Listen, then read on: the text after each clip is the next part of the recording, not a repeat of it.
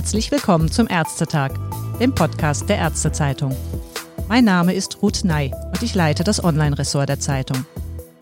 Die Corona-Pandemie ist auch nach inzwischen fast einem halben Jahr nach wie vor ein Schreckgespenst, das uns gezeigt hat, wie fragil selbst moderne Gesundheitssysteme mitunter sein können.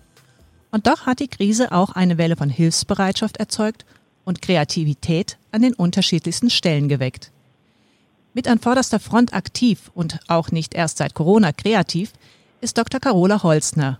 Sie ist leitende Notärztin der Stadt Mülheim an der Ruhr und zudem leitende Oberärztin der zentralen Notaufnahme Nord am Uniklinikum Essen. Als Doc Caro zeigt sie außerdem regelmäßig in den sozialen Medien, was Notärztin sein so Tag aus, Tag ein bedeutet.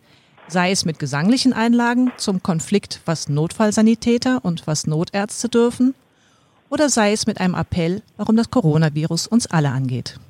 Hallo Frau Holzner, ich begrüße Sie ganz herzlich. Hallo Frau Ney. In der Corona-Pandemie waren Sie in den vergangenen Wochen besonders gefordert. Einmal, wie gesagt, als Oberärztin in der Notaufnahme und auch als Notärztin direkt im Einsatzwagen. Wie haben Sie denn die vergangenen Wochen eigentlich erlebt? Was waren die drängendsten Fragen und was die größten Herausforderungen in Ihrer täglichen Arbeit? Ich persönlich habe die Corona-Pandemie so erlebt, dass vor allem Unsicherheit und Angst das war, was mir seitens Patienten oder auch der Bevölkerung oder auch meinen Followern auf Social Media entgegenschlug.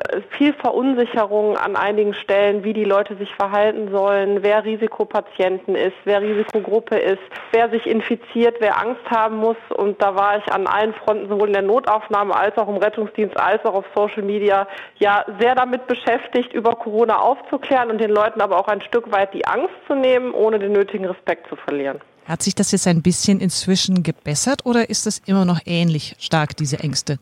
Ich glaube, der Mensch gewöhnt sich an Situationen und das Ganze ist ja jetzt schon wochenlang bzw. schon monatelang andauernd und das heißt, dass sich alle ja damit mehr oder weniger auch beschäftigt haben müssen, weil sie nicht mehr drum rumkommen, sei es auch jetzt das Maskentragen im Supermarkt, was ja vor einem halben Jahr eigentlich noch undenkbar war, ist jetzt zum Gegenstand des Alltags geworden. Und äh, die Leute gehen damit ganz gut um. Sie haben sich sehr gut an die Lockdown-Maßnahmen gehalten, dazu beigetragen, dass an uns der Kelch, wie ich finde, im Vergleich zu anderen europäischen Ländern nochmal vorbeigegangen ist. Und jetzt dürfen wir nur nicht nachlässig werden und immer noch ein bisschen Abstand halten, das Ganze mit entsprechendem Respekt und Vorsicht. Aber ich glaube, wir tun da alle unser Bestes. Wir hatten ja Gott sei Dank lange nicht die Situation, wie wir sie bei Bildern aus Italien oder Spanien oder auch New York gesehen haben. Hatten Sie trotzdem manchmal das Gefühl, an die Grenze der Belastbarkeit zu kommen? Ja, sicherlich. Das liegt aber lag oder lag weniger daran, dass wir die Massen an Patienten ähm, hatten, wie wir teilweise Bilder aus, wie Sie gerade gesagt haben, den anderen Ländern vor Augen hatten. Ähm, es ist einfach so, wir hatten prinzipiell, was die Notaufnahme angeht, ähm, sogar deutlich weniger Patienten zu versorgen, weil viele die klassischen Lappalien, die normalerweise in die Notaufnahme kommen, sich wahrscheinlich aus Angst vor Corona bzw. der Infektion von Corona dann äh, doch besser den Weg nicht in die Notaufnahme genommen haben. Aber die Patienten, die uns dann zugewiesen wurden, sei es von Hausärzten Hausärzten oder auch vom Rettungsdienst oder die sich selbst vorgestellt hatten, die waren dann deutlich kränker. Und da wir ja jetzt auch angehalten waren zum Eigen- und Fremdschutz permanent mit Vollschutzausrüstung, also wir hatten ähm, Mundschutz, also diese besonderen FFP3-Masken, wir hatten Face Shields, ähm, wir waren voll verkittelt mit Handschuhen, dass wir das eben machen sollten. Das ist anstrengend, wenn Sie sich vorstellen, dass Sie den ganzen Tag eine ganze Schicht komplett durch so mit Schutzmaßnahmen rumlaufen, ist das an sich schon anstrengend. Und dann haben Sie deutlich krankere Patienten, kränkeres Patientengut, mehr Schockraumpatienten, das geht dann schon irgendwann an die Substanz. Jetzt haben Sie auch gleichzeitig noch Familie und Kinder und Sie haben es auch erwähnt, Sie mussten besondere Vorkehrungen treffen zum eigenen Infektionsschutz. War denn in dieser Zeit Ihr Beruf und das, was Sie tun und auch die Risiken, die Sie sich, äh, denen Sie sich aussetzen, in dieser Zeit ein besonderes Thema? Zu Hause nicht, denn ich muss sagen, durch diese besonderen Schutzmaßnahmen, die wir ähm, absolut zu 100 Prozent durchgeführt haben, fühlte ich mich in der Klinik umgeben von potenziell infektiösen Patienten deutlich sicherer als im alltäglichen Gang zum Supermarkt, sodass ich weniger Sorge hatte, mich in der Klinik mit irgendwas anzustecken, als ähm, durch eine ja, Bewegung oder irgendein etwas anfassen, was auch immer im Supermarkt. Da muss ich sagen, hatte ich keine Angst. Auch bei meiner Familie nicht. Die Kinder hatte ich zu Hause ähm, in Quarantäne, damit da, weil meine Mutter auch Risikogruppe ist, die bei uns im Haus wohnt, damit da keine Gefahr von ausgeht. Das hat hier ganz gut funktioniert und ich glaube, dass die Vorkehrung innerhalb einer Klinik, die damit umgehen kann oder der Rettungsdienst, der geschult ist, wie er mit potenziell infektiösen Patienten umgeht, deutlich weniger Risiko birgt als, wie gesagt, der alltägliche Gang in den Supermarkt. Wenn Sie da sehen, was Ihnen da so entgegenkommt an Leuten, die auf ganz kuriose Art und Weise die Maske im Gesicht haben, nur nicht über Mund und Nase, da ist das doch eher etwas, wo man sich vielleicht anstecken kann, anstatt irgendwie in einer Klinik, wo Sie wirklich wirklich mit Corona-Patienten zu tun haben. Speziell auch zu der Klinik. Sie arbeiten dort nicht an irgendeiner Notaufnahme. Das Klinikum Essen befindet sich gerade im Transformationsprozess zum Smart Hospital. Dabei ist als zentrales Instrument die Digitalisierung im Fokus. Also das Ziel ist da, durch intelligente Vernetzung zum Wohle des Patienten neue Strukturen zu schaffen. Wie merken Sie das zum Beispiel bereits in Ihrer Arbeit? Hier unterscheidet sich zum Beispiel die Notaufnahme von anderen Kliniken. Also ich muss sagen, die Digitalisierung ist ein Riesenfortschritt und ich bin dankbar, in so einer modernen, aufgestellten Klinik respektive Notaufnahme arbeiten zu können. Denn wir sehen, dass einfach dieses Digitalisieren, dieses Vernetzen von Patienten, von Patientendaten, teilweise schon von der Einsatzstelle vom Rettungswagen bis hin zum Verlassen der Notaufnahme lückenlos aufgezeichnete Patientendaten, Zugriff auf Patienten, auf Vitalwerte wie Blutdruck, Herzfrequenz, Sättigung aus allen möglichen Computerräumen, Oder sonst was uns schon wirklich die Arbeit erleichtert. Wir müssen nichts mehr auf Papier dokumentieren, was vielleicht abhanden kommt, wo was drüber laufen kann. Wir machen alles computergestützt. Wir haben eine ja, Art Chipkarte, mit der wir uns überall gleichzeitig an mehreren Stationen einloggen können, wo wir überall Zugriff haben auf Daten, auf CT-Bilder, auf alles, was dazugehört. Das macht es schon wirklich einfacher.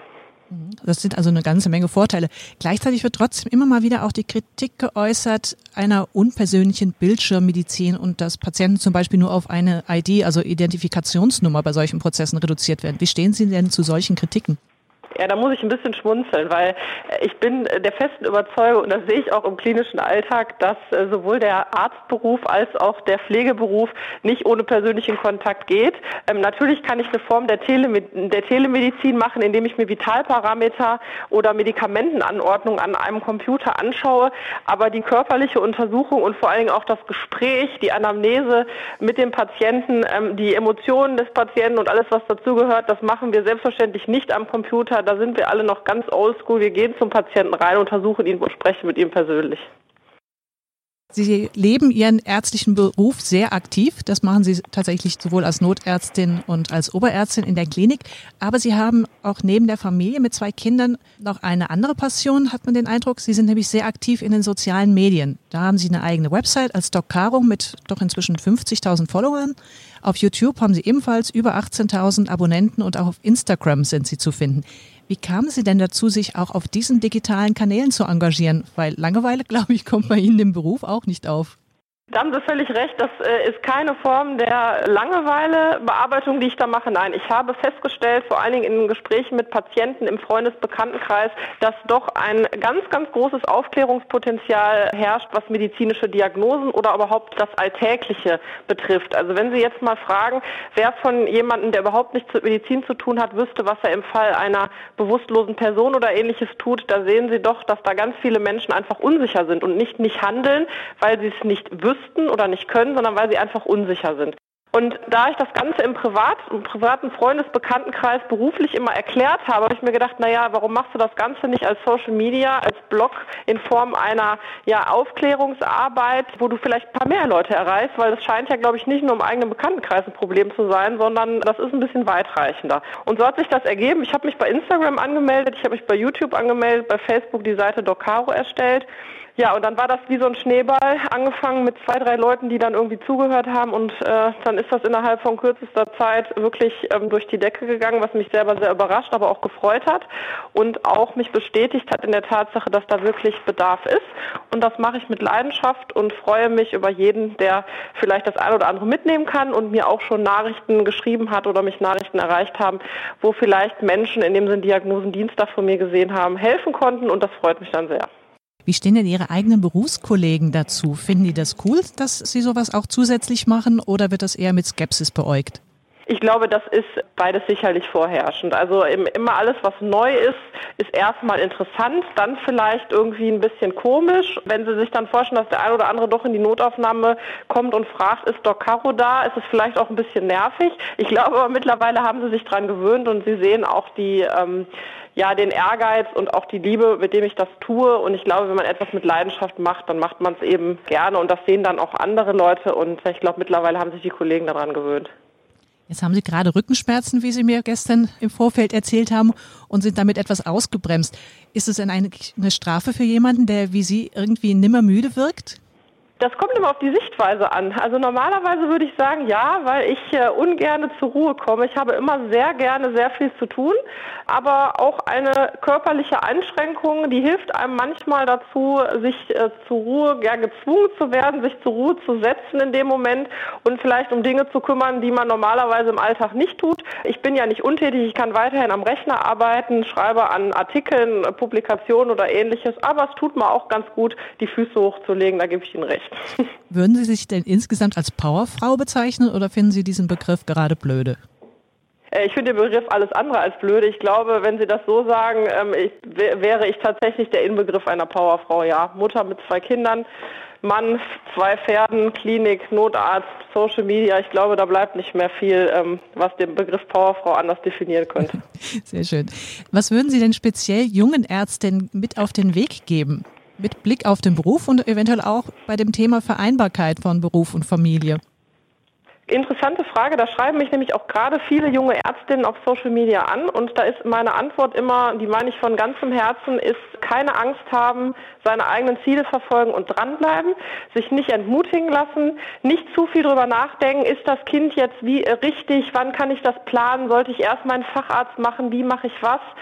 Dinge so hinnehmen. Man kann Beruf und Familie wunderbar vereinbaren. Ich glaube, alles das, was man tut, was man gerne tut, mit Leidenschaft tut, das kriegt man auch hin, das kriegt man gestemmt. Dann steht man halt mal eine Stunde eher auf, geht eine Stunde später ins Bett. Es ist alles machbar. Also ich rate allen jungen Kolleginnen, gebt nicht euren Beruf auf, wenn ihr dafür brennt, auf gar keinen Fall, sondern versucht das zu vereinbaren, beziehungsweise versucht es nicht. Es geht wunderbar. Plant nicht zu viel, lasst es einfach auf euch zukommen glaube, das ist ein tolles Schlusswort, dem man eigentlich gar nichts mehr hinzufügen kann. Ich danke Ihnen ganz herzlich für das Gespräch. Sehr gerne.